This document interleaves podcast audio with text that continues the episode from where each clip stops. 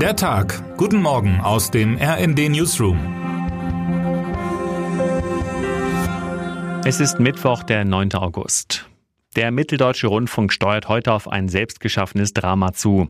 Um 11 Uhr soll ein sogenanntes Sommerinterview mit Björn Höcke über den Sender gehen, live. Was der Rechtsextremist sagen wird, ist ungewiss.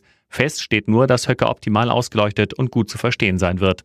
Dafür sorgen die Profis vom MDR. Fest steht auch, dass seine Botschaften in Echtzeit rausgehen, auf diversen Kanälen gleichzeitig, mdr.de, Facebook und YouTube. Der MDR setzt auf Gleichbehandlung. Ein Ausschluss der prägenden Figur der Thüringer AfD, die im Thüringer Landtag die drittgrößte Fraktion stellt, verträgt sich nicht mit unserem journalistischen Auftrag, argumentiert der Sender auf seiner Website.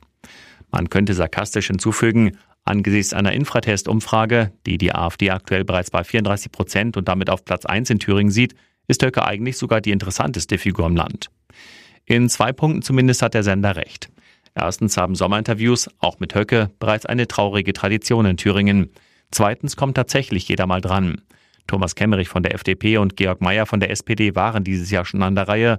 Bernhard Stengele von den Grünen, Mario Vogt von der CDU und Bodo Ramelow von den Linken werden folgen. Keiner aus diesem regionalen Quintett allerdings findet außerhalb Thürings so viel Beachtung wie Höcke. Der AfD-Mann ist ein Verfassungsfeind schweren Kalibers. Der ehemalige Geschichtslehrer wirbt öffentlich auch schon mal mit der früheren SA-Parole Alles für Deutschland und beruft sich dann auf seine angebliche historische Unkenntnis.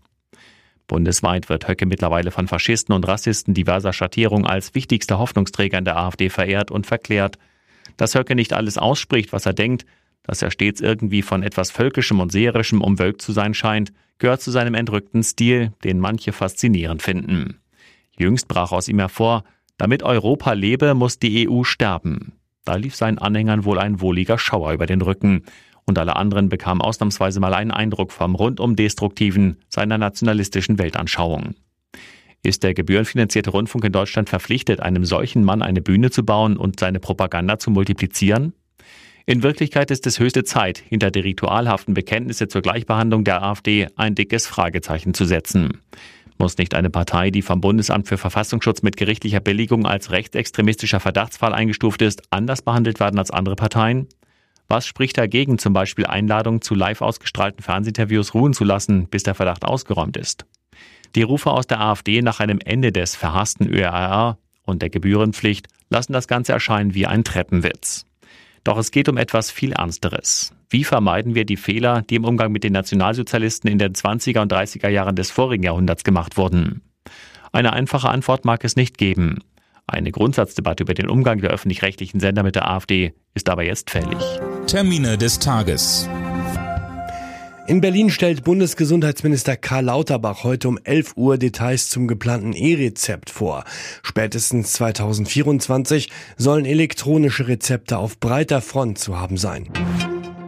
Über die Bedeutung erneuerbarer Energien für die weitere wirtschaftliche Entwicklung spricht US-Präsident Joe Biden heute bei einem Auftritt im Bundesstaat New Mexico. Wer heute wichtig wird. Ursula von der Leyen besucht heute Slowenien. Nach den verheerenden Überschwemmungen der letzten Tage reist die Chefin der EU-Kommission in die schwer betroffenen Gebiete.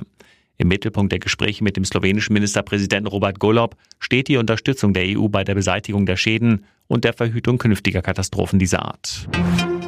Und damit wünschen wir Ihnen einen guten Start in diesen Tag. Text Matthias Koch, am Mikrofon Dirk Jostes und Sönke Röhling. Mit rnd.de, der Webseite des Redaktionsnetzwerks Deutschland, halten wir Sie durchgehend auf dem neuesten Stand. Alle Artikel aus diesem Newsletter finden Sie immer auf rnd.de slash der Tag.